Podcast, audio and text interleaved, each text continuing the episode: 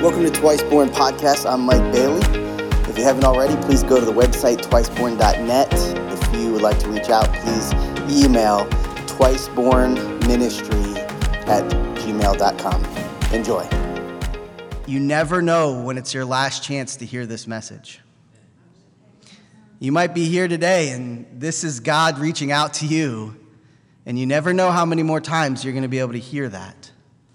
And it's sobering for me the importance of uh, allowing God to speak as clearly as He can, because it's not my message, it's His message. And He wants all of us to know this truth. And He wants everyone that we meet to know this truth, because this is the answer to all of life. The whole issue of death, the whole issue of the problem and messiness of this world is solved in the gospel of Jesus Christ. And the gospel is centric to the death, burial, and resurrection of Jesus.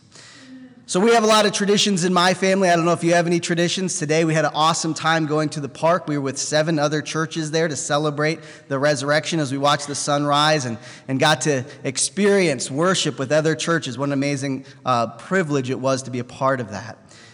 But you know, in our family, we have some traditions. You have some traditions. Our culture has some traditions. I'm not quite sure what chocolate eggs have to do with Easter.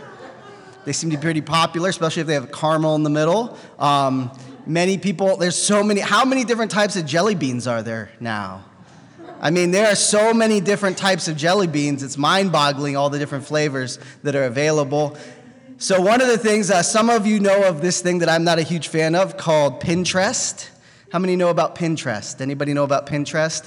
All right, well, this is where you get ideas um, for holidays or any part of life uh, so that you can implement these ideas and do fun and exciting things with your friends and family. And so our family decided we would take an idea from Pinterest when my children were very young. And uh, the night before Easter, Sunday morning, we would go out and we would plant jelly beans. And we would uh, make sure that we spread them out. And then in the morning, miraculously, those jelly beans would grow up to be dum dums. And it just so happened, it just so happened that dad had to have to get up really early, even extra early, and bend over a million times putting these things in the ground to but you know the interesting thing to me was as my son got a little bit older he'd be like because uh, he was learning in school he'd say dad how, how does the water get to them and, and where are their roots and, and how do they get nourishment from the soil? And i said son you're overthinking this And I knew it was probably time to move on. But then we would bring them all in, and, and if you go to the next slide, we'd have a beautiful bouquet of dum dums. Now, I don't know if I was the dum dum for doing this, but uh, it was something we did. But you know, the interesting thing about this is we all have things we do, and we're not sure why we do them. And I think there's a lot of people today that are saying that same question of why is this a celebration? What, is, what are we really celebrating today? What Jesus' resurrection, but many people, this is a holiday that's mysterious. This is a holiday that, that kind of cloaked and, and really not well known. And so this morning, as we talk about the resurrection, that there was a tomb that Jesus was put in, but he was only renting for a couple nights because he was done with it and no longer to be used. And the whole story, the whole purpose of this story, it's not about a good man who came to the world to teach us good things. It was about God coming to earth to take dead people and make them alive. And so this morning, as we look at this, I really want to dial into why do we celebrate the resurrection? Why do we celebrate the resurrection of Jesus Christ? Christmas, we celebrate his birth, and many people do that, and it makes sense to them. Okay, a great man was born. But for so many, today is such a mysterious day. What's the point of celebrating his resurrection? What is resurrection? What does this all mean? And so, if you're a believer here this morning, we need to know what this means so that we can share it clearly. And if you're not a believer here today, I'm going to try to share it with you in a way that Holy, the whole, I believe the Holy Spirit can reveal to you absolutely what he wants you to know. And maybe even today is the day that you come to know him as your Savior. And so, before we do that, I want to precede his word with prayer. I want to ask him to speak directly to every one of our hearts and help us to know him well and to understand his truth for us today. Father God, you are worthy. You are awesome. You are wonderful. As, as I was watching the sun come up and just the reminder that you created the entire universe, and in this huge universe, um, you had this one uh, little galaxy, and in this galaxy, uh, you had a solar system, and in that solar system, you had a little planet, a little rock of a planet called Earth, and on that little rock of a planet called Earth, you, you came out of heaven and you became a man, and you lived a perfect life, and you died on a cross and you rose from the grave. And this is a story that you shared with us, you didn't keep hidden, so that we can know why we're here, where we came from, and where we're going. That we can have certainty about life, we can have peace about life, and we can have hope for the future. And so, Lord, as we come to this topic of, of the good news of the resurrection, Lord, I pray that I wouldn't get in the way. I pray that our minds wouldn't be distracted. I pray that thoughts that would pull us away from this moment would be cut off, and only thoughts that are focused on you would reign in our minds. And Lord, as we think about this and we consider who we are on this planet at this time in our temporary nature, that one day we will die. That, Lord, we would have assurance of your resurrection and our resurrection because of what you've done. Lord, I pray that you'd speak through your words. Help us to understand. We pray this in Jesus' name. Amen. This morning, we're going to look at quite a few passages uh, dealing with the topic of resurrection. But to understand resurrection, you have to know the context of where it's coming from. Why is there a resurrection? And so, to find the context, we go to a book. Uh, we call it a library of books. That's what Bible means. And when you go to the Bible, it's divided into 66 books. And in that 66 books, we divide it again into two sections the Old Testament and the New Testament. In the beginning, we had this perfect relationship with God. But yet, through this sin, that we, we decided that, you know, God, your way sounds good, but I think there may be even a better way. Maybe you're hiding something good from me. Maybe there's something better out there. Maybe I can figure it out and I don't need your help. Uh, maybe uh, your way isn't the best way. And Adam and Eve decided that that's what they would choose. And because they chose that, sin entered the world. And the Bible says, through one man, sin and death entered the world. And this is a disease worse than COVID. This is a disease that brings death to everyone who has it. This is disease that you're born with. This is disease that's spread not even just to humans, but to the world and universe we live in, that it's cursed because of sin. And, and we live in this state of sin. And it, it, it, it, happens so quickly. If you read the Old Testament, it says uh, first they, they didn't eat of a fruit, and then a brother kills a brother. And then after a brother kills a brother, then God looks at the earth, and, and every human on the earth, every thought that they have is wicked continually. So sin escalates and grows and, and is really a terrible, horrible thing. It's really the, the root of all terrible, horrible things. It's the mess that has made the world so messy. It makes your relationships messy. It makes your finances messy. It makes your health messy. Every issue that you stress out about, every issue you struggle with in life, its root cause is sin. And so sin has distorted everything about life. And the Old Testament teaches us God's plan of coping or dealing, uh, bringing solution to the issue of sin. And so it begins that, that he wipes the whole earth clean except for Noah and his family says, Look, I really need you to understand who I am. And he establishes a relationship with a man named Abram, and he says, Through you, I'm going to make a great nation. And Abram has a son Isaac, who has Jacob, who has Joseph, and the nation of Israel is formed. And, and God makes a promise to the people. He says, One day I'm going to bring somebody, the Messiah, a suffering servant, a lamb who would be slain, the one that would pay for your sin, who would, who would cleanse your sin, to take away this disease, the cure, uh, the one that would bring new life in a different life, not the old, fleshly, dead life, but an absolutely brand new, twice born life. And so the Old Testament tells us that we are lost in our sin. And we're told that after Joseph uh, brings the people to Egypt, God raises up a man named Moses, and Moses brings the people out of Egypt. And as they come out of Egypt, they begin on their way to the promised land. And Moses goes up into the mountain, he meets with God, and God gives him 10 commandments or 10 laws. And learn, later we learn that those 10 laws are to reveal our failures. Those 10 laws are to help us to understand that we are broken vessels. The 10 laws are to show us that we are not like God. We are imperfect. We are sinners that need a Savior. And so we are broken under the law. We are condemned under the law. The law says, I am guilty of this disease that should separate me from God forever. My eternal purpose is to be in relationship with my Creator in a loving, beautiful, amazing relationship. But sin has destroyed that. And because I am full of sin, and none of us in this room have experienced a day without sin. You've never known life without sin. It's everywhere, it's around us, it's in us, it's our nature. And so it's there, and it needs to be dealt with. And so this is a major problem. And so Paul is trying to communicate this to people, and he's trying to tell them here is what we're here to tell you. This whole idea of Jesus dying on a cross and raising from the dead, here is what that's all about. And so if you would turn or look on the screens at 1 Corinthians 15, 3 through 6, here what it, here's what it says. For what I have received, meaning he got this information, he met with Christ uh, and he was radically transformed. I passed it to you of first importance that Christ died for our sin according to the scripture, that he was buried, and that he was raised on the third day according to the scriptures. And that he appeared to Cephas and then to the 12. And after that, he appeared to more than 500 of the brothers and sisters at the same time.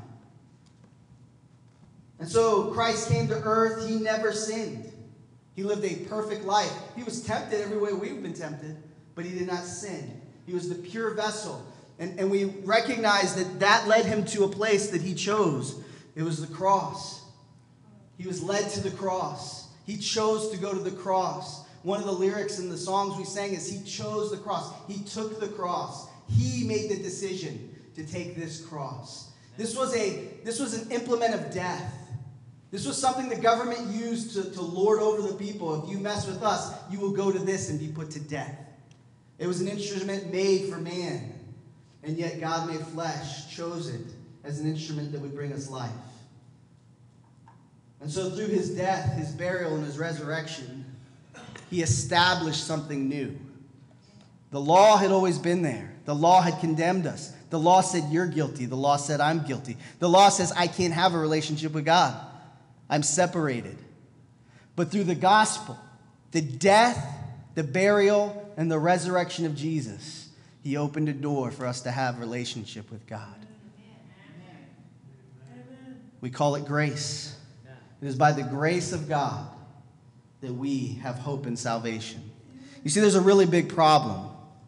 And here's the problem if Jesus did not raise from the dead, guess what? We're all hopeless. If this event 2,000 years ago that we're celebrating today all over the earth didn't happen, we're all hopeless in this room. There's not a single hope we have.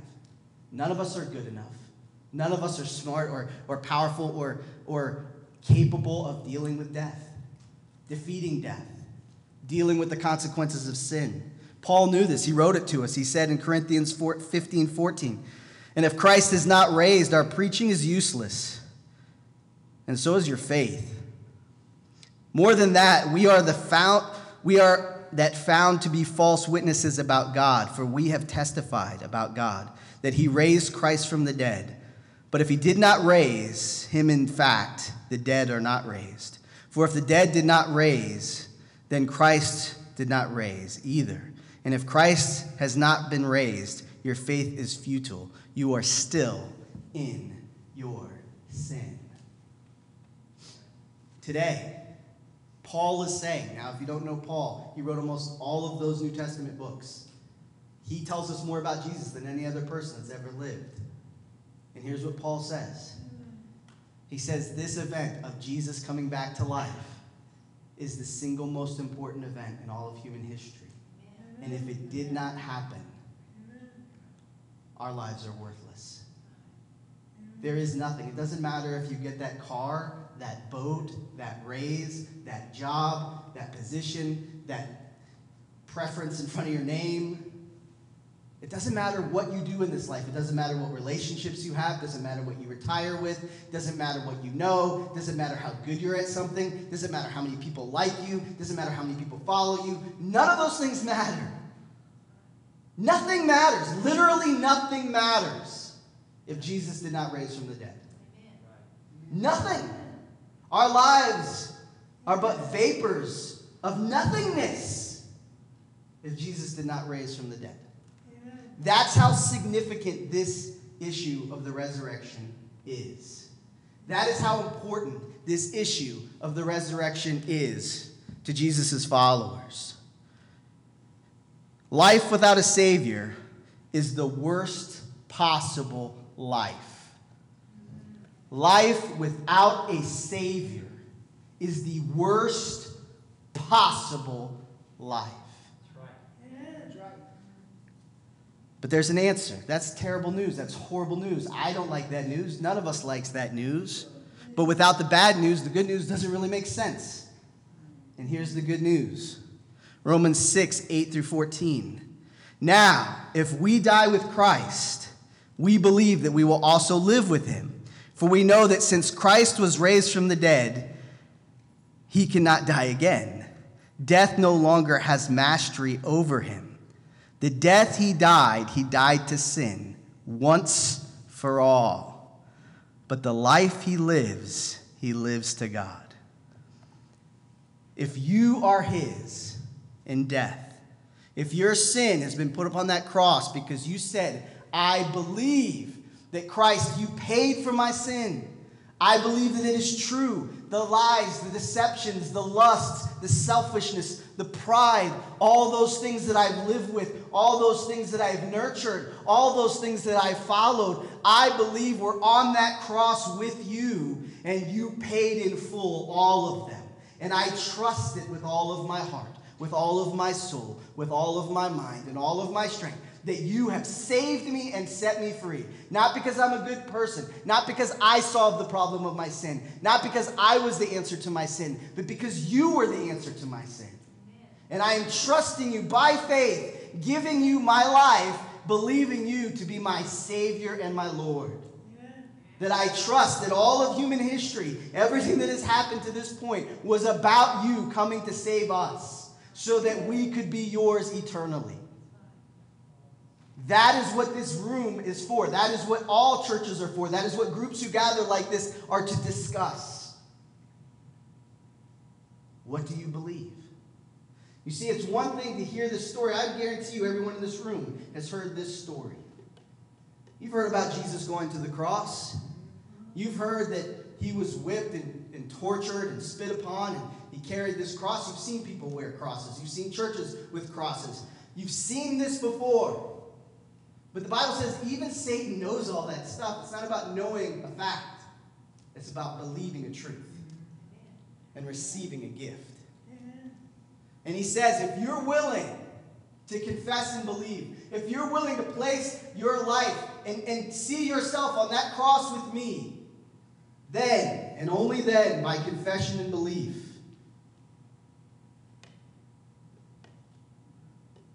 will I wipe your sin completely away.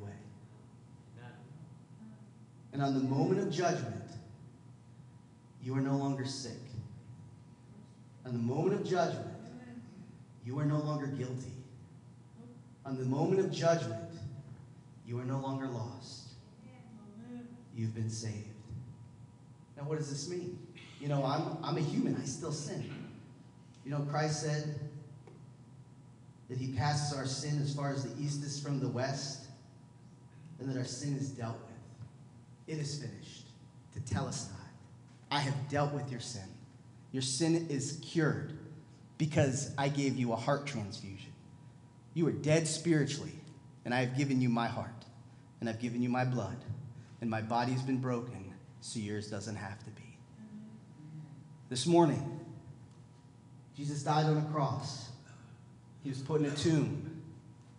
He rested on Sabbath and he rose on the first day of the week. I once heard a sermon about how Jesus had built his will. We all talk about our wills. We think about those who are coming in front of us, those who are coming behind us. We talk about what am I going to leave for them? What am I going to leave for them? Well, Jesus said, I'm going to leave them eternal life. I'm going to establish my will. I'm going to establish what I have accumulated, which is my perfect life and my sacrifice on the cross. And I've established all those things. And then he died. And then he came back to make sure that his will was fulfilled. That every man and woman on this planet, listen, every one of us in this room, this is available for. the worst possible thing I can think of is hearing this message, dying, meeting the God who loved you to die for you, and saying, I just didn't think it was important. Just really didn't connect with me at that moment. Life is but a vapor, nothing is guaranteed. None of us know that moment we pass from this life to the next. Jesus is saying the one thing you can't solve is death, and I'll solve it for you. But I need you to confess, I need you to believe. And if you're willing to confess and believe, here's what the amazing truth becomes a reality in your life. 1 Corinthians 15 54. Death has been swallowed up in victory. Where, O death, is your victory? Where, O death, is your sting? The sting of death is sin, and the power of sin is the law. But thanks be to God, He gives us victory through the Lord Jesus Christ. Therefore, my dear brothers and sisters, stand firm. Let nothing move you. Always give yourself fully to the work of the Lord, because that you know that what you labor in, the Lord is not in vain. Jesus gives us victory so we can stand together on something that will not shake or break. There's no inflation in God's economy. Did you know that? There's no viruses that destroy an economy in God's economy. There's no flawed political people that destroy God's economy. There's no housing market bubbles that destroy God's economy when you commit yourself to Christ, you actually commit yourself to something much stronger than anything this world offers you. If you're putting your faith in this government, the dollar, your retirement, those are shaky ground. That the Bible calls it sand that will be blown here and there and will never last. What a beautiful thing today we get to celebrate the fact that our Savior rose from the grave to give us life. Give us life eternally, give us life tomorrow, give us life to share with our children, give us life to share with our grandchildren, give us life to share with our neighbors, to give us abundant life that we can build our entire lives on and never be disappointed. Is it easy? No. Is it full of challenges? Yes. But the beauty of it, in the middle of those challenges, He's right there with you. He'll never leave you, He'll never forsake you. He will walk with you through the valley, and sometimes He'll pick you up and carry you through the valley. But my question this morning is do you know Him? Do you know Him as your Lord and Savior? Or do you know Him as a symbol a group of people believe in?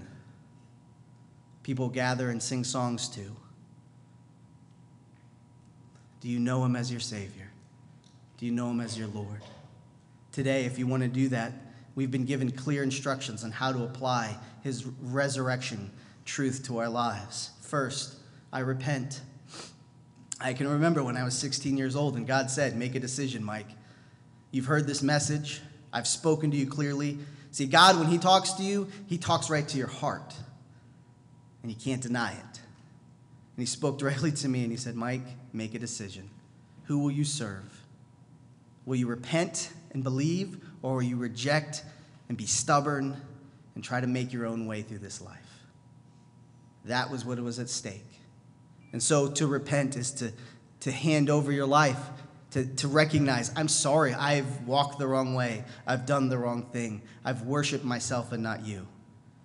Once you've repented, then you receive and believe. I believe that this moment, if I was to die at this moment, I would be in heaven with my Father eternally. I look forward to his return. That is a truth. It's not a hope or a, or a wish, it's an absolute. I'm more certain of that than I am that the sun will rise tomorrow. Because I'm, I know the one who makes the sun rise tomorrow. And he's made this truth very clear that if I confess and believe, he will save. Once you've made this decision to belong to his kingdom, then you join others and you say, Look, I want to learn and grow and mature. You know, the God of the universe, He created this amazing universe. Everything in it is connected. And how the plants grow is how we grow spiritually. We need to be watered. We need to be nurtured. We need to be other around other plants that are similar to help us grow. Everything's interconnected. If I'm unhealthy here, I'm going to be unhealthy there. We all need to commit to belonging to his body. If you're a believer, you should be baptized and you should be active in the body of Christ. That's what he created you for. That's why you exist. And as you make this commitment, and as you take that first step, and then you take the second step, you know what happens? You start to become the very person that you were created to be. There's so much confusion today about who I am. What am I supposed to be? God says, I will define that for you. I will give you such clarity that there will be without uncertainty. You will absolutely know who you are and what you're to become. And so you begin that process of Him taking some things out and adding some things, loving you and disciplining you, loving you and showing you truth, loving you and giving you understanding. But there's one thing that I think is the most amazing thing, and today it reminds me of it so much. You live in victory. You watch, you can hear news about what's happening around the world, or what's happening in our economy, or what's happening with a disease, and you still feel victorious you still feel like you know the future is set. You live in victory, you live in truth. The victory isn't based on what happens in the world around you, it's something that's already happened within you. Victory is not something you obtain, it's something that's been given to you and you hold that victory, and that victory becomes how you start every day and how you finish every day, and how you treat people and how you live your life. You live in victory because you have been set free, and you're no longer a slave to sin, and you're no longer a slave to death, and you're not worried about what's going to happen next because you know who's in charge of what happens next. That's what he offers you today. John 11, 25, Jesus said to her, I am the resurrection and the life. The one who believes in me will live, even though they die, and whoever lives by believing in me will never die. The question for us this morning, the question for me and you do you believe this? What do you believe today? What does the resurrection mean to you? Whatever it is, whatever God is telling you at this moment, I would encourage you commit to what He's telling you to do. Make a plan build friendships, organize your life around the things of God. And then when the day comes, when this life is over, you'll be welcomed in as one of his children, waiting for you to come home. And he'll say, I love you. And he'll hug you. And he'll say, I've been waiting, waiting, watching.